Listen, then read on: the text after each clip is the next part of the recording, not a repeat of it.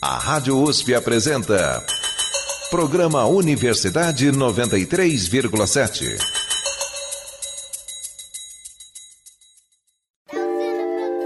Elzina Produção, Elzina Produção, Elzina Produção, Elzina Produção.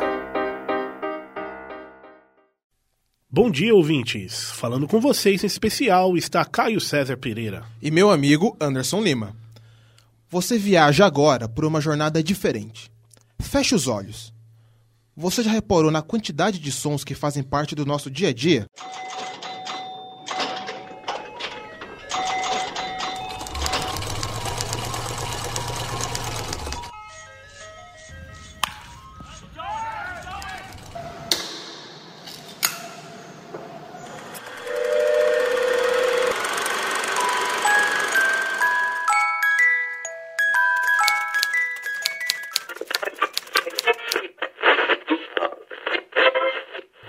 Mesmo quando você está ouvindo música com fones de ouvido? Você já reparou de fato na melodia dela?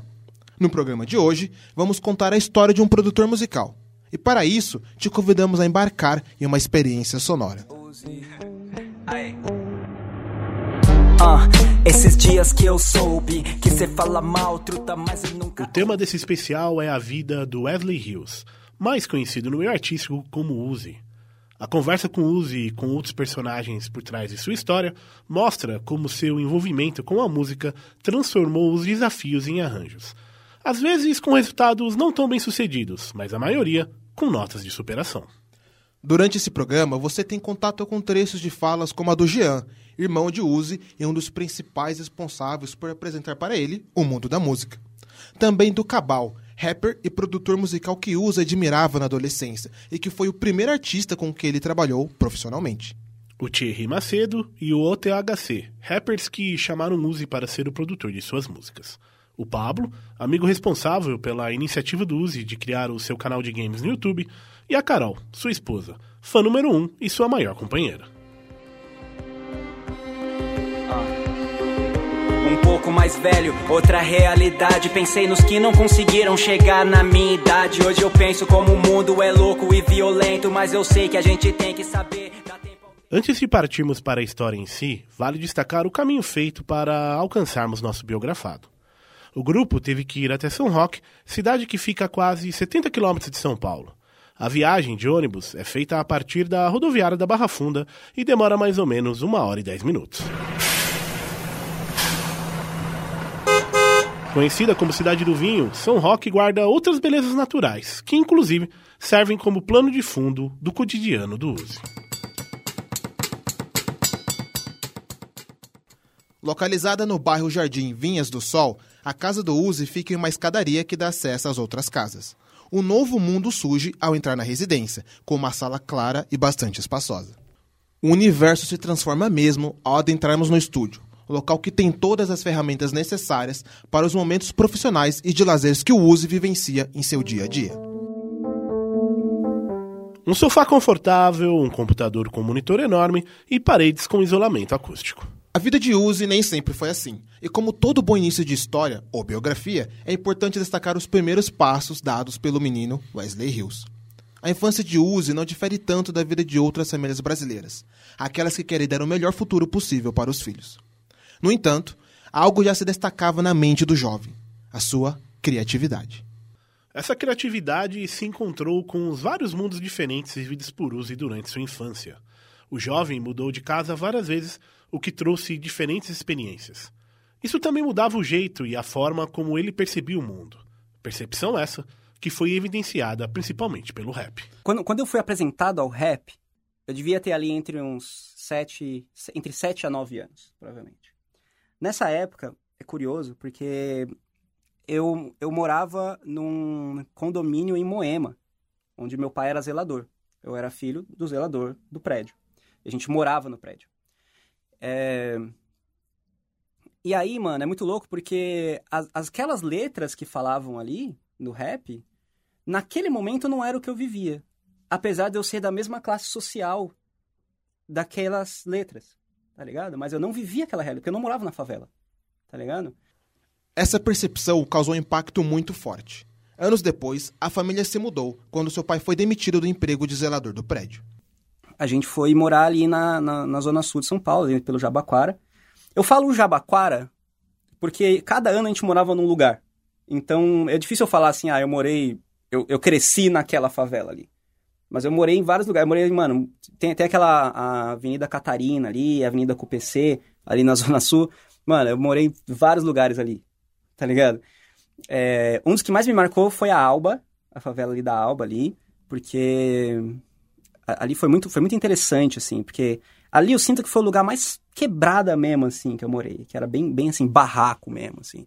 Ao contrário do que geralmente costuma acontecer com artistas em geral, Uzi não teve músicos na família que o inspiraram a seguir na carreira. Mesmo assim, foi justamente o seu irmão Jean que o presenteou com um CD de rap, ainda na infância. E aí acho que ele devia ter pego, então eu gostando, começou a gostar também, aí eu sei que, acho que faz um tempo, que aí eu sei que eu realmente, eu comprei o, o que eu, gostava, eu comprei, e ele, ele, começou a gostar mesmo das músicas, começou a traduzir as músicas para entender, foi até que ele começou, acho que até a aprimorar o inglês dele, que ele aprendeu os músicas por causa disso.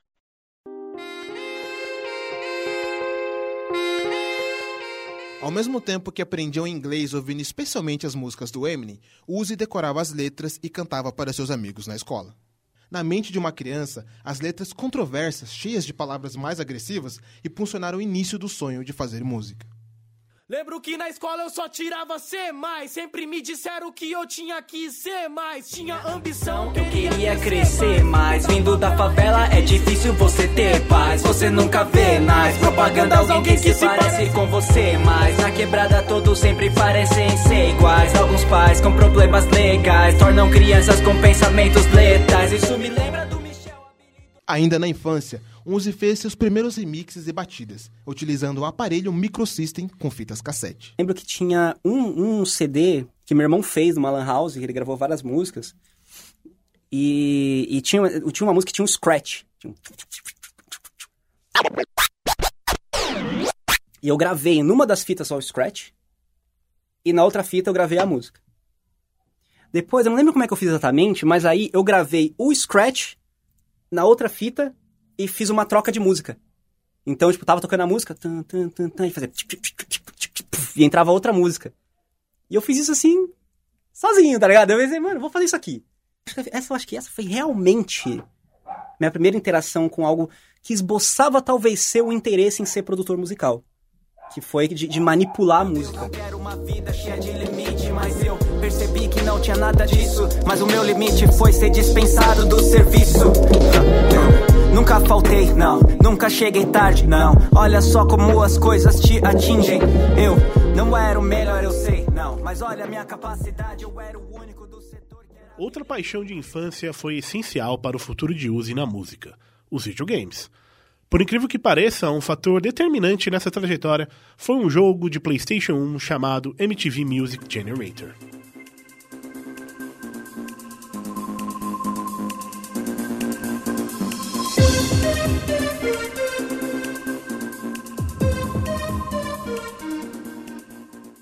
Esse jogo é, na verdade, um simulador de programas de fazer músicas da MTV. O jogo veio com algumas batidas, ritmos e melodias que podem ser usadas e combinadas para criar um som próprio. O jogo funcionou como uma porta de entrada. Uzi começou a escrever suas próprias músicas aos 14 anos, usando beats e letras como forma de se expressar. Não demorou muito para ele ter sua primeira chance no palco. De 10 pessoas em seu primeiro show, o rapper conseguiu alçar voos maiores, inclusive fazendo sucesso em Minas Gerais. Esse beat sente quanto sentimento eu ponho nessas rimas que eu componho sem usar papel. E eu não vou ser seu passaporte pra ser. Como o Uzi também cantava em inglês, o pessoal considerava o rapper alguém diferente na cena. Ginásios, baladas, clubes, palcos menores. Uzi conseguiu fazer com que as pessoas cantassem suas músicas. E para ele, esse sentimento já valeu todos os corres feitos por ele até ali. Após alguns anos como rapper, Uzi partiu para a área de produtor musical. E ele conseguiu a ajuda de um vencedor de Grammy para entrar no segmento. Em 2006, o rapper, produtor musical e empresário Daniel Corne, mais conhecido como Cabal, ganhou a premiação latina em colaboração com a dupla Chitãozinho e Chororó. O Uzi era fã do trabalho dele e Cabal o ajudou a conhecer o mundo da produção musical. Foi que eu fiquei impressionado com a qualidade que ele, enfim, obtinha, né, com o trabalho dele. E aí, quando eu descobri que ele morava em São Roque, no interior, fiquei encantado, assim, pela história dele e também pela humildade dele, pela personalidade dele. Uma pessoa realmente especial, assim, com... É, muito determinada e muito motivada a crescer profissionalmente na vida.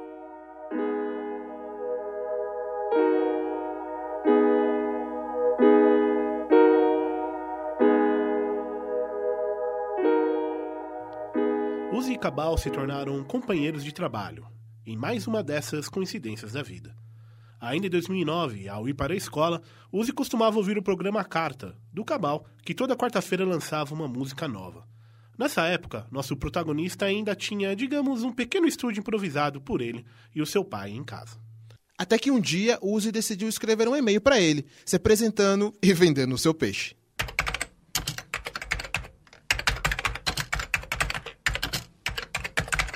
E aí eu mandei. E ele respondeu. Foi isso, tá ligado? Eu mandei, mano, eu sou seu fã e eu faço rap, tô com essa música aqui. Vamos fazer esse som aqui comigo? E ele falou, vamos. A conexão com Cabal fez Uzi deixar o protagonismo dos palcos e priorizar a carreira como produtor. Hoje, o som de vários rappers tem o toque de trabalho de Uzi. Por isso eu troco mais um doce pra ficar na onda. Senão eu perco a minha sanidade, então bola outra bomba. Tô orbitando Marte há muito tempo. Parece... Esse que você acabou de ouvir é o OTHC, um dos artistas produzidos pelo Uzi. O OTHC é o nome artístico de Tel Continho, um jovem rapper de Porciúncula, cidade pequena do interior do Rio de Janeiro. O Tel começou a sua carreira em 2022 e conheceu o Uzi por recomendação de um grupo de trap famoso de sua cidade. Ele conta pra gente um pouco mais sobre essa relação entre eles e a importância do Uzi para a sua carreira. Cara, é, o trabalho dele é incrível. Hoje em dia até não- é difícil eu fazer música em outra, com outro produtor, não dá. Pra mim ele se tornou melhor, assim. Me ensinou muita coisa de música, dá conselho pra mim toda hora, que tipo assim, eu tenho 19, eu vou fazer 19 anos ainda, ele falou que tipo, tô começando, não tem por que se preocupar com essas paradas. Ele foi me ensinando coisas, detalhes que acho que hoje me fez bem melhor como artista, sabe? Eu acho que ele foi importante, assim, mesmo que eu nunca tenha falado isso pra ele, sabe?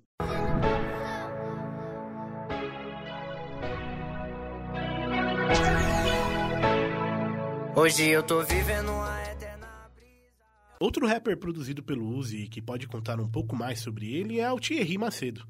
O Thierry também é de São Roque e trabalha com Uzi desde 2017. É, tem um artista que é daqui de São Roque, chama Thierry Macedo. É, tem uma música que chama Falei Pro Menor. Coloca aí, DJ. Rejeita pela cor, sem caô, o amago do preconceito engolido igual licor. Aquele segurança me seguia no mercado, abre a porta do meu carro e me chama de Ele doutor. sempre foi muito conhecido aqui na cidade, né? Tanto como produtor quanto também co- como MC. E eu tinha muita admiração pelo trabalho dele. E era aquele cara chato que ficava na- no Facebook mandando um monte de mensagem pra ele, sabe? Olha meu trabalho, olha meu trabalho. Quando eu mandei uma música minha, aí ele viu e ele gostou. Daí ele falou assim: ah, vem aqui no estúdio aqui pra gente conversar. Aí desde então a gente começou a, a ver que tinha muitas ideias em comum. Quando eu cheguei, eu acho que eu cheguei só com ideias. E ele e ele acreditou nas ideias, sabe? Trabalhar com ele para mim foi, foi muito bom pela essa parte do aprendizado.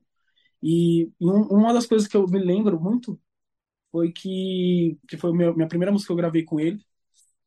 Eu tava saindo de uma pneumonia e conversei com ele sobre isso. Ele falou: Não, fica tranquilo, se não der pra gravar hoje, nós gravamos outro dia, sabe? Uma pessoa que, teve um contato comigo, eu acho que é dificilmente você ter com outro, sabe? Com, com outro produtor musical. Normalmente as pessoas levam tudo muito de uma forma burocrática. Tipo, é isso, é isso, se não for, já era. Mas Uzi não parou somente como rapper e produtor musical. Ainda no mundo dos sons, ele decidiu explorar uma área um tanto barulhenta, a de design de som. Você pode até não saber o que é isso, mas é algo que passa pelos nossos ouvidos o tempo todo. E a gente nem percebe. No design de som, Uzi conseguiu unir os dois mundos que tanto ama, o som e o videogame.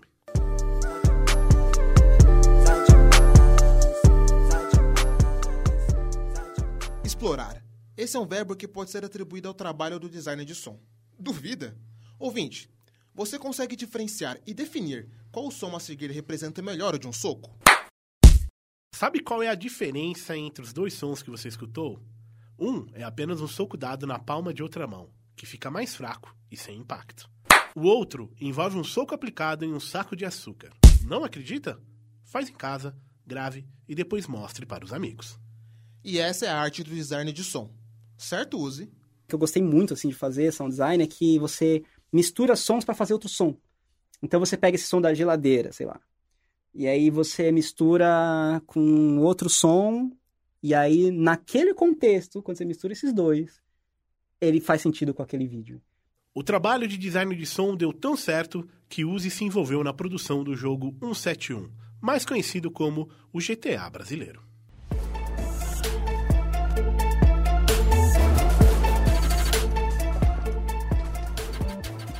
É, então, o 171 começou. é, eu comecei a trabalhar com eles da forma mais comum possível. Eu mandei um e-mail. Eu falei, gente, eu faço design de som tal, faço trilha sonora, pô, trabalho com, com rap, é, pô, tá aí meu telefone, tá ligado? Beijo, me liga. E eles ligaram, tá ligado? E aí os caras falaram, ó, a gente tá com o jogo tal, a gente precisa de- dos sons, você quer fazer? Eu falei, quero.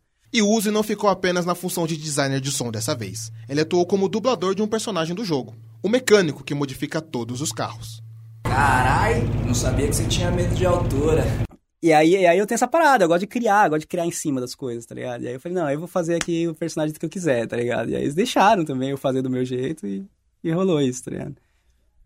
Que é um sonho realizado, ter um, ser, ser a voz de um personagem também, foi bem legal pra mim, assim. Assina chain, pesado demais. Scratch codeine, pesado demais. Na casa de centro, pesado demais. Yeah. Uzi não imaginaria que o fascínio por jogos eletrônicos poderia se transformar em profissão e lazer atualmente. Mas como essa paixão surgiu? É hora de voltar um pouco no tempo. Eu- quando eu, eu era bem criança mesmo, meus pais eles me deram um Mega Drive. E, se eu não me engano, o primeiro jogo foi o Sonic mesmo. Acho que era o Sonic 2. E, cara, eu adorei aquilo, aquelas cores. Enfim, o som, a música, né? O Sonic sempre teve uma música muito boa também.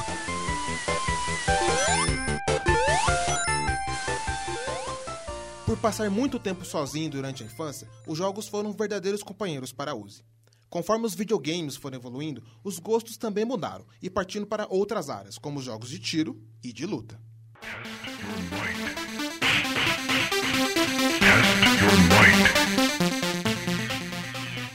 Os games de luta fazem parte da vida de Uzi até hoje.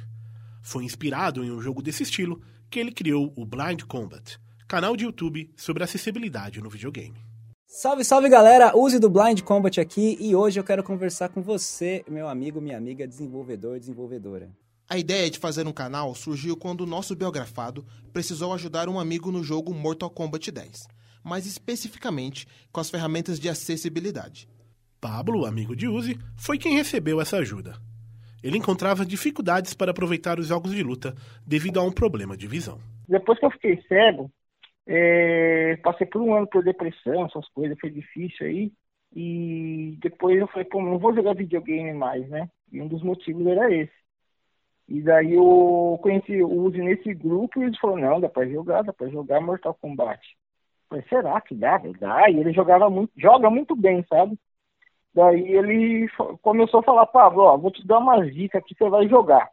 Só que daí, por causa do dia a dia do trampo dele e tal, né, que já deve ter conversado com você sobre isso, ele, ele não era com tanta frequência que ele tinha tempo. Então, às vezes, ele estava mexendo com as coisas dele lá, ele chegou a começar a fazer alguns vídeos e me mandar os vídeos, sabe? Daí, de- devagarzinho, ele foi mandando esses vídeos e falou, "Ah, não é que dá para criar um canal sobre isso daí? Daí ele acabou criando o Blind Combat, né? Para me dar uma moral, para me dar uma força e para ajudar outras pessoas com deficiência visual também, que têm vontade de se inserir ah, no mundo do- dos games de luta, principalmente. Então, vira e mexe, eu dou alguma entrevista, falo, falo em alguns podcasts, e todo lugar que eu falo, eu cito, use Blind Combat, porque acabou mudando minha vida, pô. Eu voltei a sorrir, sabe? Depois que eu voltei a jogar videogame. E o Blind Combat me teve, teve é grande parte nisso. Eu voltei a jogar videogame por causa de estar acompanhando os vídeos e, e ter conhecido o uso em geral, sabe? Você agora pode estar se perguntando: por que, que o Uzi conseguiu ajudar o Pablo naquele momento? Por volta de 2010, Uzi foi diagnosticado com uveites, uma espécie de inflamação que ocorre no globo ocular. Essa doença pode ser causada por algum tipo de lesão, infecção ou até mesmo devido a um problema autoimune do organismo. A região pode doer muito, com os olhos ficando bastante vermelhos e a visão um tanto embaçada. Um rápido diagnóstico é bastante importante para o tratamento e assim evitar lesões maiores na região. Assim como em um game de aventura, era hora de desbravar novos Eu não caminhos. quero pássaro, tempo como um pássaro Dentro da gaiola, sendo sempre oprimido A liberdade ao máximo, então eu vou amassar o Papel com essas letras que nem faz mais Hoje, com sua carreira consolidada, Uzi consegue ter uma melhor compreensão de toda a situação. Mas na época do diagnóstico, o choque o fez acreditar que tudo estava perdido. Eu lembro, mano, muito claro, o dia que eu recebi o diagnóstico, tá ligado? E eu não vou chorar, prometo. Vocês que estão chorando, não sou eu. É, é, que eu saí do, do, do consultório e aí eu lembro que o, que o médico, ele, ele falou assim, ele falou assim, ó, você tem, você tem uveíte. Aí eu, tá, eu falei, mas tem cura? Ele falou, não. Aí naquele momento eu saí do, do consultório e chorei um tempão, assim, tá ligado? E pra mim nunca foi porque eu achei que eu porque eu não ia ver as coisas, tá ligado? Pra mim sempre foi porque eu tinha medo e é onde eu tava mais enganado e é onde a maioria das pessoas estão enganadas, tá ligado? Eu tinha medo de não conseguir fazer coisas. Não é sobre enxergar.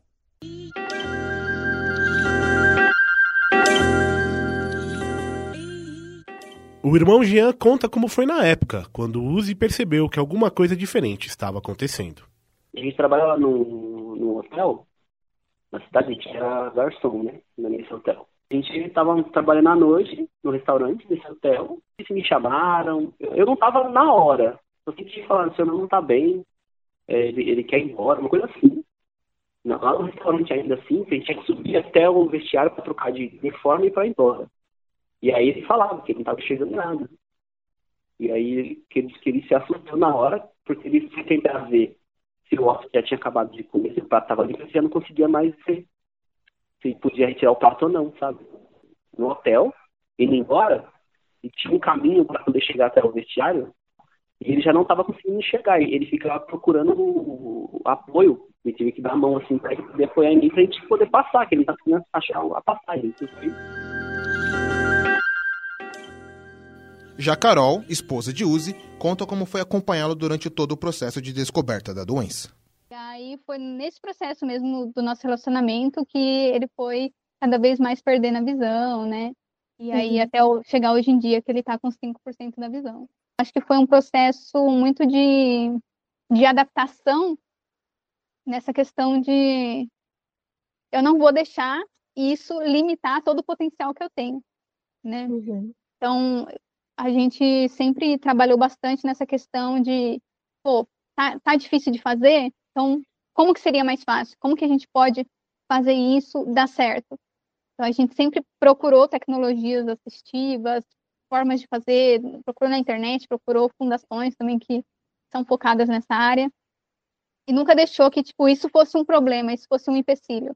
Parece que as pessoas, elas não veem uma pessoa com deficiência como uma pessoa. Ela é um, um totem que tá ali e que ela não sabe falar, ela não sabe o que ela quer, ela não sabe nada.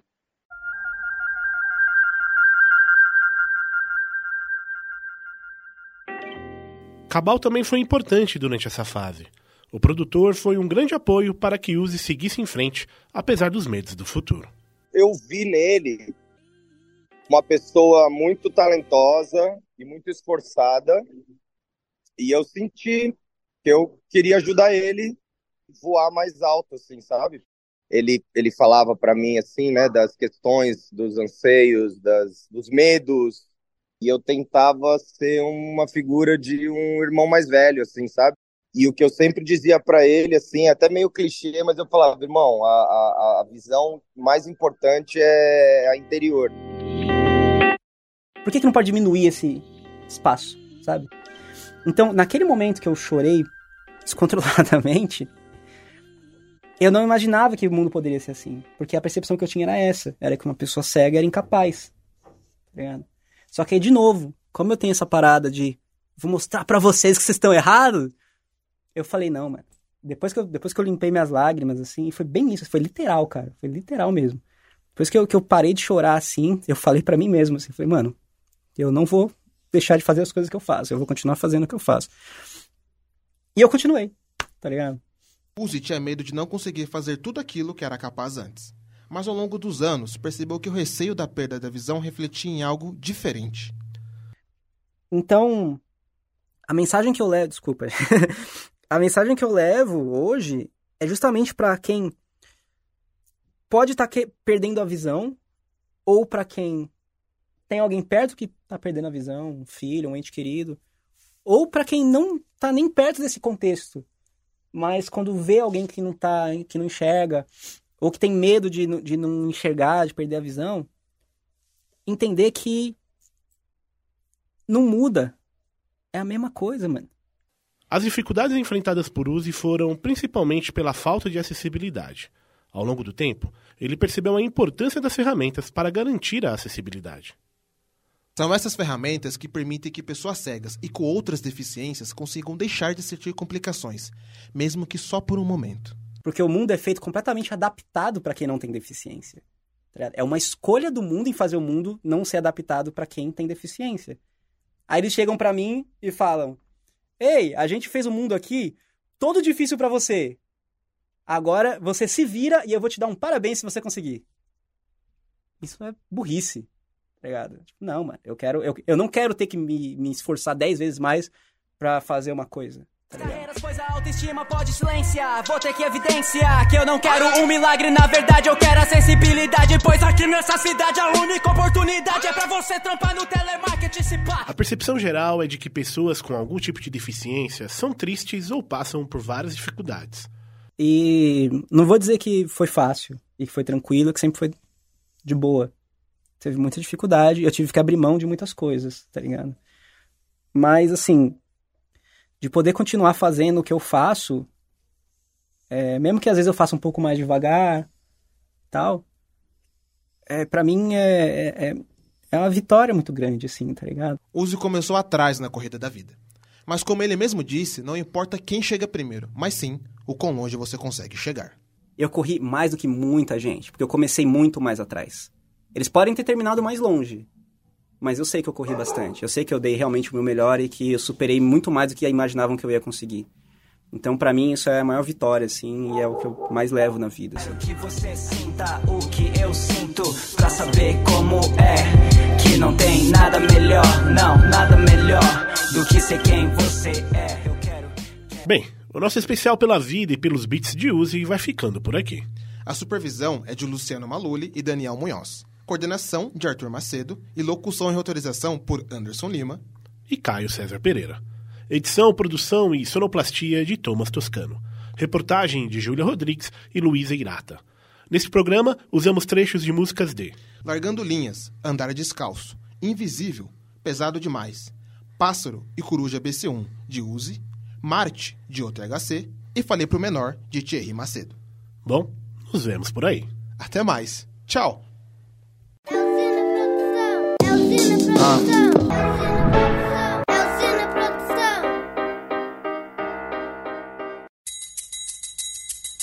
A Rádio USP apresentou Programa Universidade 93,7.